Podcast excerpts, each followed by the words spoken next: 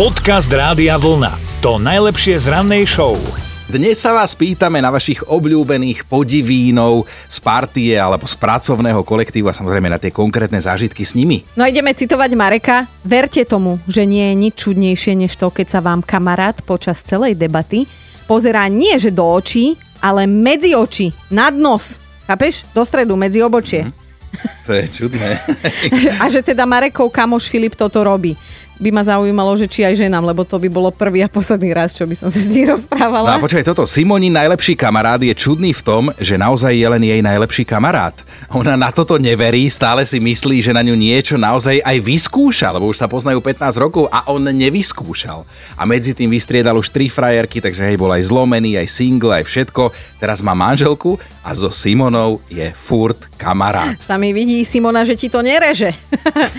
Ivana má toho najdivnejšieho šéfa v práci, že on si myslí, že je klaun a že všetkých zabáva. Vidím, že si to zobral osobne, ale že v skutočnosti len sype jeden trápny vtip za druhým a všetci sa tvária, že dobrý vtip, nie však povedal šéf, no ale však čo ti iné ostáva? Přijde kytka do baru a barmanžíka, co tak zvadle? Dobré ráno s Dominikou a Martinom. V Afrike objavili tretí najväčší diamant na svete. Má 1098 karátov, premietneme si to možno radšej na rozmery, je to 7x5x2 cm, čo je poriadny kus a je teda vysoko nepravdepodobné, že by sa ocitol niekde na šperku, hej, na nejakom prstení by polámal, dáme prst, vykrútil na náhrdelníku, zlomil krk. Poriadny kus diamantu. Áno. Inak doposiaľ najväčší diamant objavili ešte v roku 1905 v Juhoafrickej republike. Ten mal neuveriteľných 3106 karátov. A je úplne jasné, že o cene takýchto diamantov sa radšej ani nebavme, zbytočne nás to pred víkendom vytočí, lebo toto nie sú lacné veci. A tak vieš čo, to nie je pravda, že úplne každá žena túži po diamante, hej.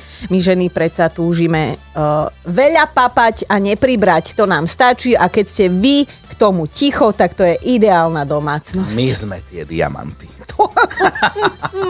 Podcast Rádia Vlna. To najlepšie z rannej show. Toto trápenie poznáme najmä my ženy, niektoré sa teda sťažujeme, že máme myhalnice príliš krátke, poda ktorým z nás zase vadí, že sú pridlhé. No a pritom nám je to úplne jedno, aké máte myhalnice, fakt.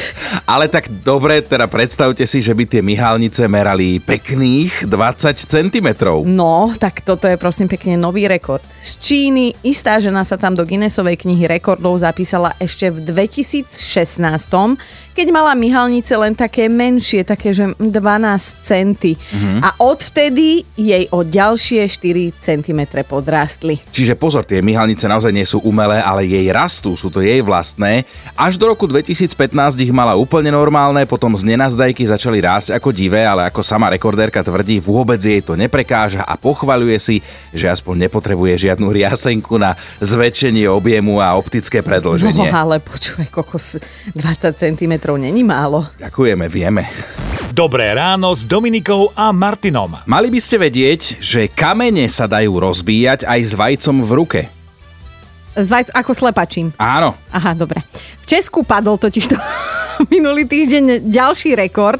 Postaral sa oň majster v bojových umeniach Miloš Smejkal, ktorý za 2 minúty a 33 sekúnd dokázal holou rukou rozmlátiť 30 okruhliakov a teda okrem toho, že takto kamene rozdrvil, ešte aj v tej istej ruke celú dobu držal teda vajíčko, ktoré ostalo neporušené. Miloš sa bojovým športom venuje od 5 rokov, špecializuje sa na umenie Krav Maga.